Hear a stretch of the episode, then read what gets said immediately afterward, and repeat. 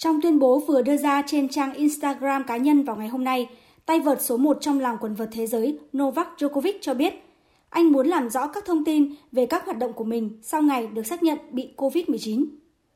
Tuyên bố nêu rõ, vào ngày 14 tháng 12, anh đã tham dự một trận đấu bóng rổ và sau đó có người tham gia sự kiện này được phát hiện mắc COVID-19.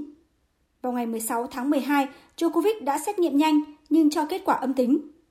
Tiếp sau đó, cũng trong ngày 16 tháng 12, Djokovic đã tiến hành xét nghiệm PCR, tuy nhiên chưa có kết quả. Đến ngày 17 tháng 12, trước khi tới tham dự một sự kiện trao cúp cho trẻ em, Djokovic tiếp tục xét nghiệm nhanh và cho kết quả âm tính. Chỉ sau khi tham dự sự kiện này, Djokovic mới nhận được kết quả xét nghiệm PCR dương tính. Ngày 18 tháng 12, vì đã có hẹn thực hiện một cuộc phỏng vấn với Lê Quip mà anh không thể từ chối, Djokovic đã đeo khẩu trang trong suốt cả sự kiện và chỉ tháo khẩu trang khi chụp ảnh. Về tờ khai nhập cảnh, Djokovic cho biết tờ khai này do nhóm hỗ trợ của anh thực hiện và những người này đã gửi lời xin lỗi vì đã đánh dấu vào nhầm ô và đây là lỗi do sự chủ quan. Djokovic cho biết tất cả các thông tin này đã được gửi đến chính quyền Australia. Trong tuyên bố này, Djokovic cũng cho hay anh mong muốn có cơ hội được tham gia giải đấu với các tay vợt giỏi nhất thế giới trước những người hâm mộ tuyệt vời nhất thế giới. Novak Djokovic đã đưa ra tuyên bố này trong bối cảnh dư luận đang dấy lên nghi vấn về tính chính xác trong những thông tin mà tay vợt này đưa ra về thời điểm xác định bị COVID-19 cũng như việc khẳng định không đi ra nước ngoài trong thời gian 14 ngày trước khi nhập cảnh vào Australia như đã nêu trong tờ khai nhập cảnh. Trước đó vào sáng sớm ngày 6 tháng 1, vài tiếng sau khi hạ cánh tại sân bay Tullamarine ở thành phố Melbourne của Australia, thì thực nhập cảnh của Novak Djokovic đã bị hủy vì không xuất trình được giấy chứng nhận đã tiêm chủng đầy đủ vaccine ngừa COVID-19.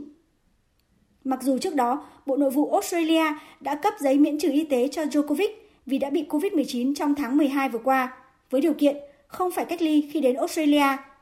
Nhưng lực lượng biên phòng vẫn yêu cầu phải xuất trình giấy chứng nhận tiêm chủng đầy đủ khi nhập cảnh. Vì không xuất trình được giấy tờ này nên thị thực nhập cảnh của Djokovic đã bị hủy. Sau đó, Djokovic đã nộp đơn kháng cáo lên Tòa án Liên bang Australia và tòa đã xử Djokovic thắng kiện và anh đã được đưa ra khỏi nơi tạm giữ là khách sạn cách ly. Tuy nhiên, phán quyết này chưa thể đảm bảo việc Djokovic có thể tiếp tục ở lại Australia để tham dự giải Australia mở rộng, bởi Bộ trưởng nhập cư Australia Alex Hawke vẫn có khả năng hủy bỏ thị thực nhập cảnh của anh. Theo truyền thông Australia, cho đến lúc này, khả năng Bộ trưởng Alex Hawke hủy thị thực nhập cảnh của Djokovic là không cao, bởi luật nhập cảnh của Australia nói rằng Bộ trưởng Hawke sẽ chỉ hủy thị thực nhập cảnh của Djokovic vì lợi ích của cộng đồng. Song cho đến nay chưa thấy xuất hiện căn cứ này.